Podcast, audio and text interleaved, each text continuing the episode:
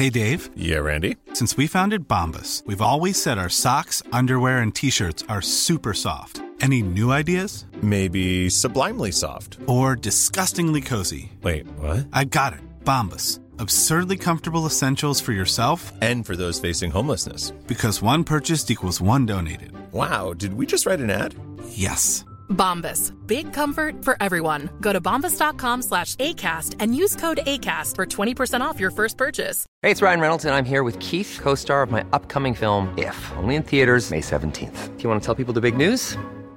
All right, I'll do it. Sign up now and you'll get unlimited for $15 a month in six months of Paramount Plus Essential Plan on us. Mintmobile.com slash switch. Upfront payment of $45 equivalent to $15 per month. Unlimited over 40 gigabytes per month. Face lower speeds. Videos at 480p. Active Mint customers by 531.24 get six months of Paramount Plus Essential Plan. Auto renews after six months. Offer ends May 31st, 2024. Separate Paramount Plus registration required. Terms and conditions apply if rated PG.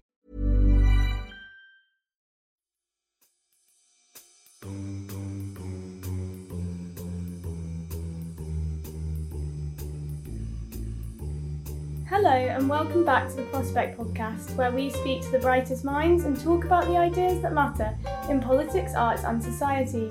I'm Sarah, editorial assistant at Prospect, and today I'm joined by my colleagues Emily Lawford and Sameer Rahim to discuss our summer cultural highlights highbrow, lowbrow, and everything in between. For the most recent issue of Prospect, Sukhdev Sandhu wrote a piece about summer in film. He argued that summer is a sentimental education, a portal to feelings that once experienced are impossible to subdue. From a performance of Wagner's Ring Cycle in the Proms to Call Me By Your Name on the big screen to Tessa Hadley's The Past read on a stuffy train, today Sameer, Emily, and I will discuss the books, film, TV, and theatre that we think best captures the restless, fleeting spirit of summer. So, first of all, Sameer, what does summer mean to you? What does it mean for a cultural work to have summer energy? I think there's a difference, which Sukhdev actually outlines in his piece, between things that you go to during summer and things that are about summer. Often the ones that are most evocative of summer and ones that you see in the depths of winter and give you that sort of feeling of glow. He talks about Summer with Monica, the Bergman film, which um, I remember seeing as, on, on a sort of Bergman marathon about five years ago. Um, and it is a wonderful, wonderful film.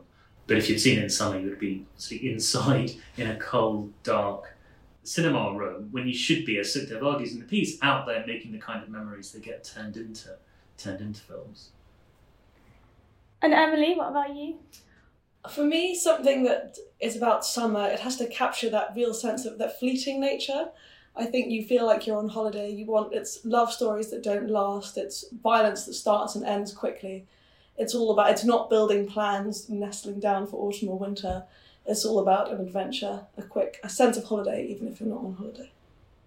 And Sameer, can you tell us why you commissioned Sukhdev's piece and your thoughts on any of the films that he writes about?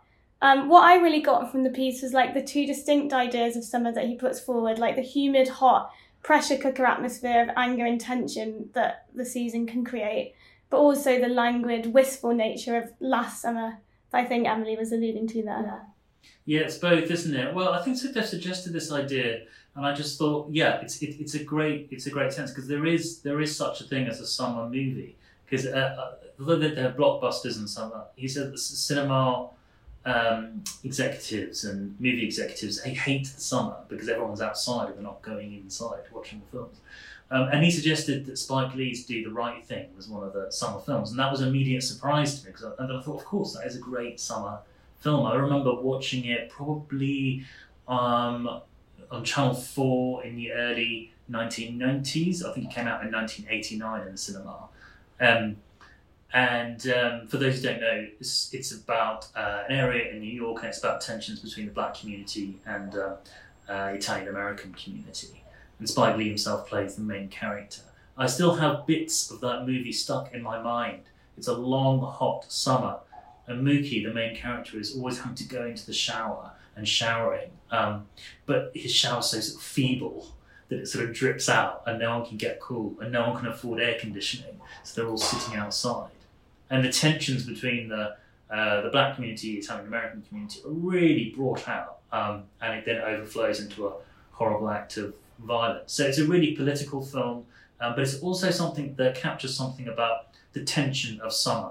And I remember in 2011 when we had the London riots, I really thought back to that film and I thought, yes, this is about social pressures, this is about poverty, this is about um, exclusion and alienation, but it's also about it's the summer holidays, people are bored, it's hot, and somehow these things take on a momentum of their own. So it really captures that kind of um, social, but also you know the, the, the weather can affect politics.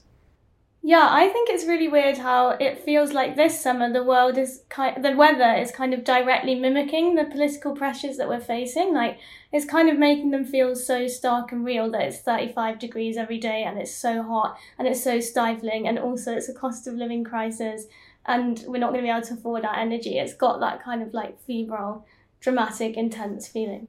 Yeah, you know, you're going to put your fans on um, a full blast 24 hours a day, and then you find the bill at the end of the month. I mean, there will be people who, you know, people who won't be able to cool their houses because they just can't afford to do that. So whether we start thinking of well winter fuel payments to help people warm their houses, maybe we're going to have to start, start thinking about summer fan or even air conditioning payments so they can cool them.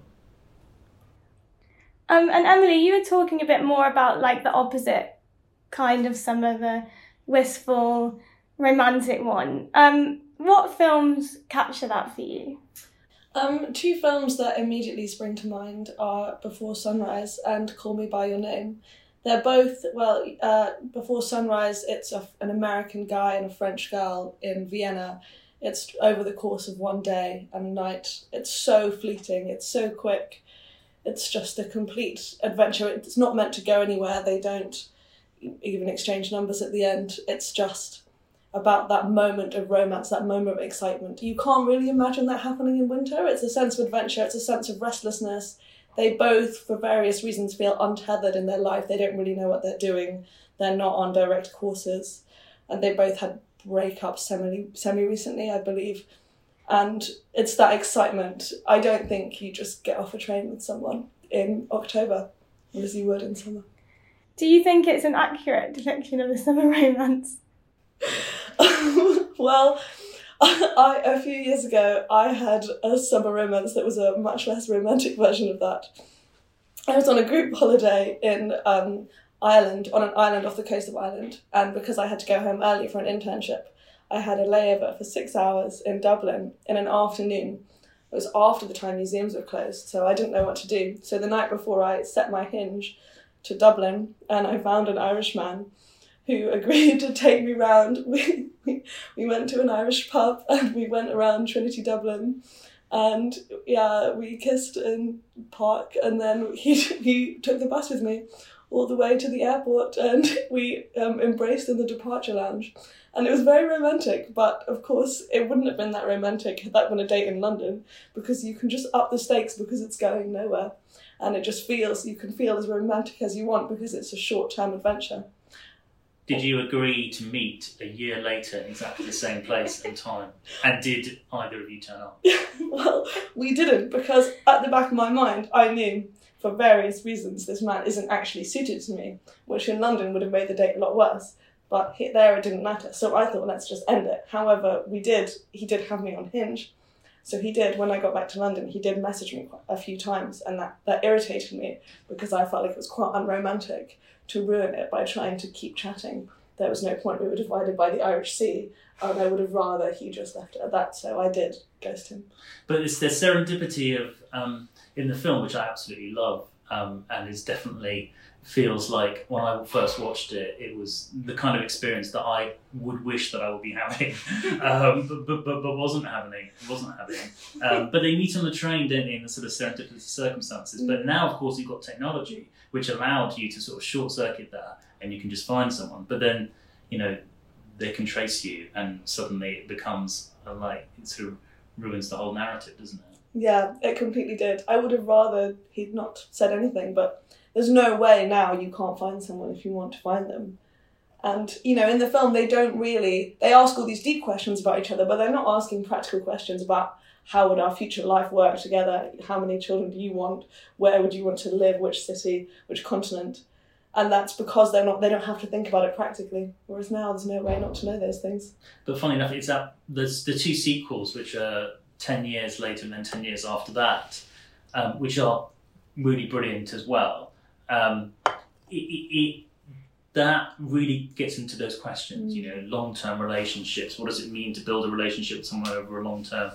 Um, uh, and I think it's a really interesting idea that Linklater, originally mentioned, the filmmaker, wanted to explore. Well, what if this fleeting romance lasted for Mm. ages? And and the Julie Delpy character is so good because she's so beautiful and waif-like and gentle and sort of basically a kind of male fantasy figure in the original film. But in the sequels, she gets hardened by life and she gets tougher, she gets funnier, and um, she becomes much more of a person, which I think is reflective somehow of what aging does to you. I almost feel like, particularly her, um, is someone I've grown up with as a sort of someone on screen, and like I wish they just do it every ten years until they're both eighty. That'd be so cool. Yeah. I think I find some really melancholy for that reason. Like even that film, that fleeting romance is not quite the same in real life. I feel like it's, it's all about like pining for a fantasy life that for the rest of the year you can just kind of shelve and get on with your real life. But it's something like, oh god, I've got to have these amazing like cinematic experiences. It's quite stressful. My next question is about books. Um, for me, the writing of Tessa Hadley and David Nicholls are two authors that really capture the restlessness of summer, and particularly Tessa Hadley's book, The Past, which is kind of set in a English countryside cottage. It's like a whole extended family, and the tensions that exist within that family are like really, really brought out by the fact that they're um, brought together in one house, that it's warm, that it's like a beautiful but boring pastoral kind of scene. Um, do either of you have any books that bring out summer for you?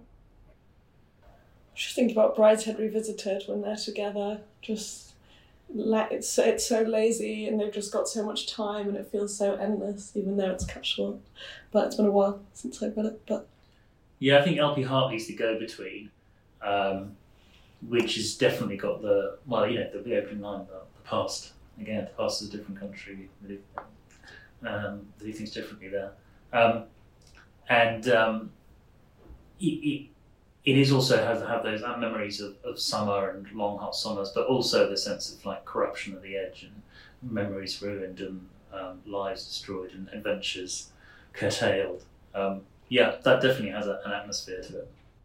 In David Nicholls' book, Sweet Sorrow, the main character is like says that never in his life has he been more primed to fall in love, and I feel like that's like you, Emily, on that summer that summer adventure. It's like literally waiting for it, and then it happens. And in the past, Harriet, who is a really, for the rest of the time, is a really um, well behaved character. She's devoted her whole life to helping people. She's a lawyer, I think, um, who works with asylum seekers and stuff. And then she describes herself as being assaulted by outrageous longing um, during that summer, which is, yeah, quite a revelation for her character. Fictionally, it's also just quite useful because you have things like summer holidays and everyone gathers together in a villa or they go to um, a swimming pool and gather around there or they have a family reunion. So if, if you're a writer, you know, kids are on holiday, people take go abroad, they have a change of scenery. Um, yeah, when British sitcoms tended to, to sort of do films and they always send them on a summer holiday, didn't they? Um, just because, you know, um, uh, that's a way of sort of changing the context and making them feel bigger by sending them abroad somewhere. And just also people like to have nice shots of sunny places and people walking around on beaches. Yeah, I feel like Sally Rooney uses that in both her books. definitely Really memorable is that scene in Normal People. the Italian villa, I guess. Yeah. Um, and Sameer, you described in the office that your most, um, your biggest kind of summer cultural memory was a 2013 performance of Wagner's Ring Cycle in the Proms. That's obviously a highbrow cultural memory. What is it about that that's so special? Um, I think it's because uh, it, was kind of the collective experience of it. So there were 6,000 people packed into the Royal Albert Hall. It was the four operas of the Ring Cycle. Um, it was five pounds. I actually paid a bit more to have a seat, and I sat in different places, or in, in each four uh, four operas. And it was the sense that we were so hot. You know, it was so so hot. It was so long. People were standing for hours on on end. But there was an exceptional level of just sort of concentration and discipline that kind of engendered because everyone knew that they were going through that. And the music really carried you through. So when you're standing for two hours, sometimes two and a half hours at a go, um, the real sort of um, eking music and just beautiful um, singing um, really carried carried you through. For the last one, the Götterdämmerung, I was I was late. Um, it's okay, it's like seven hours long, so actually if you're half an hour late, sorry, uh, Wagner purists, it doesn't matter that much. There's still plenty more there. Um, but anyway, so I couldn't get to my the seat that I'd, I'd booked, so they sent me up to the gallery, and I'd never been to the gallery in the Proms before. Um, and I found this other world. So you're right at the top. You can lean over and sort of look at the action, but you get a very sort of restricted view. But most people had brought um, sort of blankets and pillows and uh, were set up at the back and were sort of lying down in it's much less packed, so it's much more cool. So you people were lying down almost half asleep or just letting the music totally wash over them. So that for me is a really powerful memory of um, again, you know, it's it's inside, it's cool, it's completely dark, um, but uh, it was kind of transporting for me. And then yeah, and yeah, it was just a, it was just an amazing experience. And Barenboim himself you know, he complimented us all at the end, the audience, said, well, you know, probably does this for everyone, but he's like, you know, for you to be standing or being in this hot auditorium for all this time and to have such silence um, was tremendous. When he finished the entire opera, there must have been, I must, must have been a minute or a minute and a half of complete silence before the clapping started, and I've never experienced that before. It's funny, I think of Wagner as so wintry and Norse and dark. I have never really thought of it as summery at all. Yeah, that's true. That's true. But then um, it, it is all about love, isn't it? Mm. So um, love is the uh, you know there are serendipitous moments and people fall in love with each other and things go wrong. So so maybe we can sort of dredge that up as a summer as a summer classic, but a different kind. I feel like my equivalent of that at the extreme lowbrow end is going to see Grease the musical on Friday, which was I thought amazing. It's had terrible reviews. Um, but it was the absolute opposite of that in that on on stage it was so bright, colourful and summery. But it was also the same thing with being inside, being in the dark, it being really hot, it being really warm, but still just being completely taken away. Well, that's your classic example of this beautiful summer romance that suddenly you get back to school and does it work in the real world? Maybe not. Maybe he's a layabout. Maybe she's nerdy. Maybe it's difficult. Yeah, and they can't, and they both have to change to make it work. Yeah, whereas on the summer and the beach, doesn't matter. And we had the sad news about Olivia Newton-John uh, today, which seemed to be dominating the Today programme this morning uh, in a sort of odd way, because I mean, obviously she's a well-beloved um, actor, uh, but I think it must be to do with that sense of nostalgia uh, that something like Grease does provide, because it's a what, film in, made in the 1970s, but about the 1950s. That's right, isn't it? So there's that double level of nostalgia. So the people who remember watching it first in the 70s, who were then, and other generations remembering back to when maybe they were um, younger in the 50s as well. And of course, summer and nostalgia and memories, and as, as Emily's been saying, the fleetingness of them, um, they always seem much more uh, exciting as well in retrospect, sometimes even than when you're living them in the moment. Yeah, Peter Andre also appeared on the stage, which apparently was on the adverts, but was a big surprise to me, and that added an element of some nostalgia to it.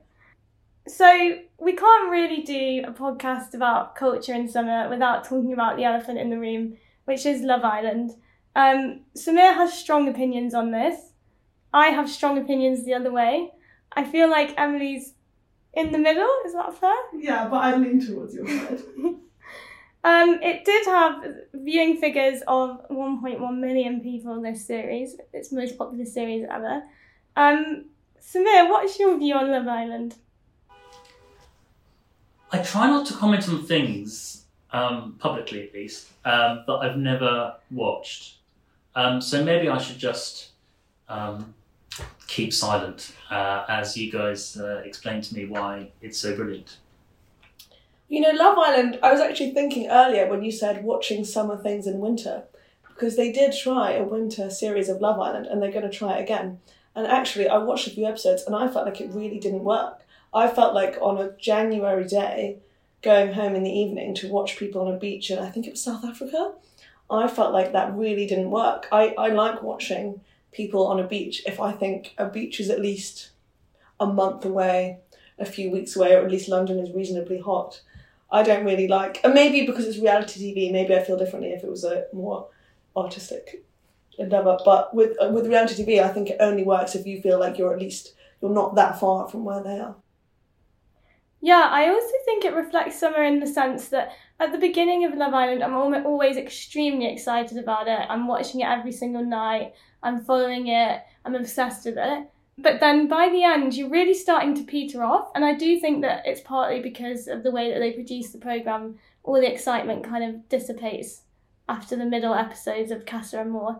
But I also think it is that sense of like, as you, you know, the excitement of the beginning of summer and then realizing back to school is around the corner and real, and they're starting to form real relationships and they do their vows and it, it becomes more about practical considerations and their families come in and you lose that fleeting dramatic earlier aspect of the program yeah yeah definitely. The, the, they often lose their heads early on. They behave in ways where they've completely forgotten that they're being watched.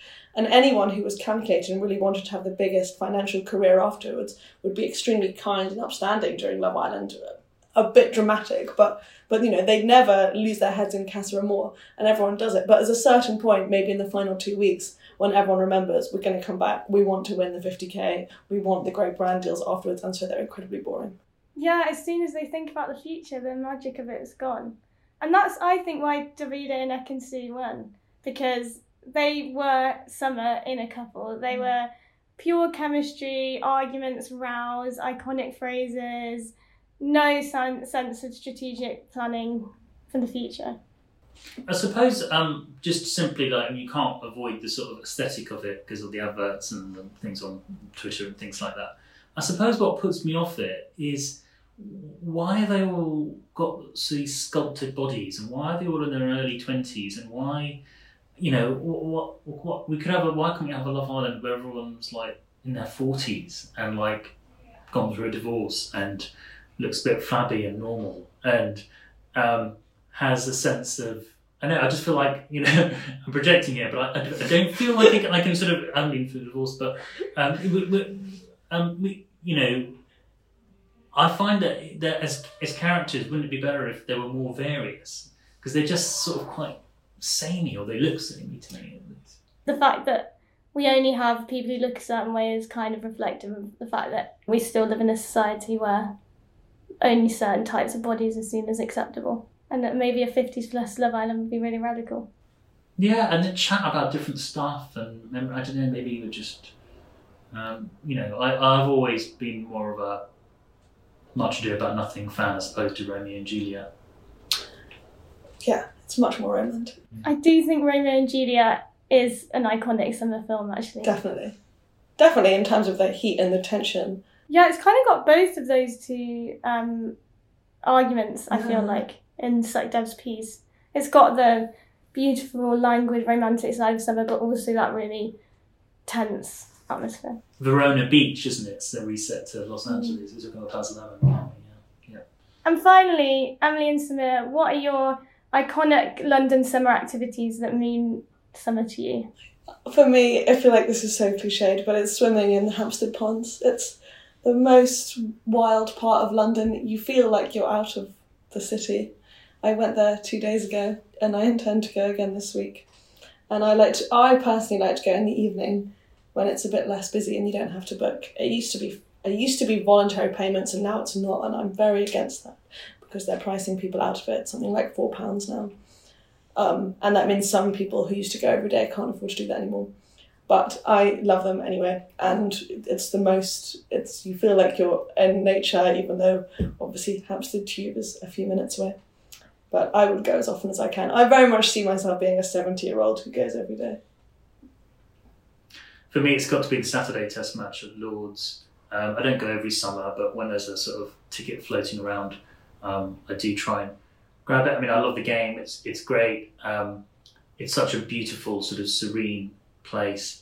There's all sorts of things, as in perhaps as with you in Love Island, there's lots of things about it that uh, are irritating. You know, there is a real sense of snobbery, and uh, there's also it doesn't have a sort of raucous uh, atmosphere that you sometimes get at um, uh, sporting events and other cricket grounds. It's got a very sort of dampened down sense, but there is something about that murmur that murmur and the bright sun, the people wearing the hats and the green turf, and the people performing these amazing skills on the, on the cricket field that I think is um, uh, it's quite special. And it's also very social as well because you, you meet people there and you can, you know, you, I meet people there sometimes that um, I'll only meet that one day a year, and at lunchtime we'll have a chat about whatever. And, um, yeah, so for me, it's got to be that.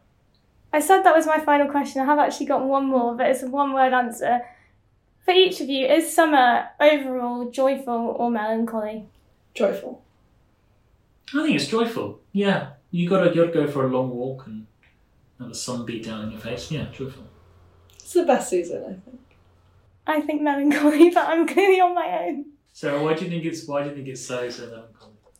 Oh, it's just so bittersweet and like I also remember as a child just not being able to get out of the the mindset of counting like you're like oh i've got at the beginning of the summer you've got how many days like 30 days now i've got 29 now i've got 28 i'm too aware of how fleeting it is to count it as joyful Yeah. Late August, early September is tough. But before then, it's lovely.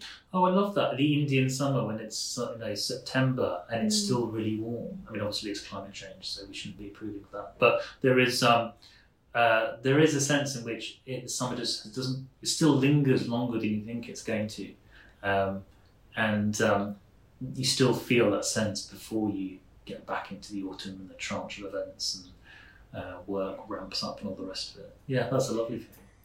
So, thanks so much everyone for listening to us discussing our summer cultural highlights. Um, thank you so much, Emily and Sameer, for joining us. Um, if you enjoyed the podcast, escape the echo chamber and grab a copy of our new issue of Prospect Magazine, or go to subscription.prospectmagazine.co.uk to subscribe. In the current issue, as well as Dev Sandhu's excellent piece, you will find writing from Sheila Hancock, Rose Tremain, Malcolm Rifkind, and many more. Goodbye, stay safe, and listen out for the next episode of the Prospect Podcast next week.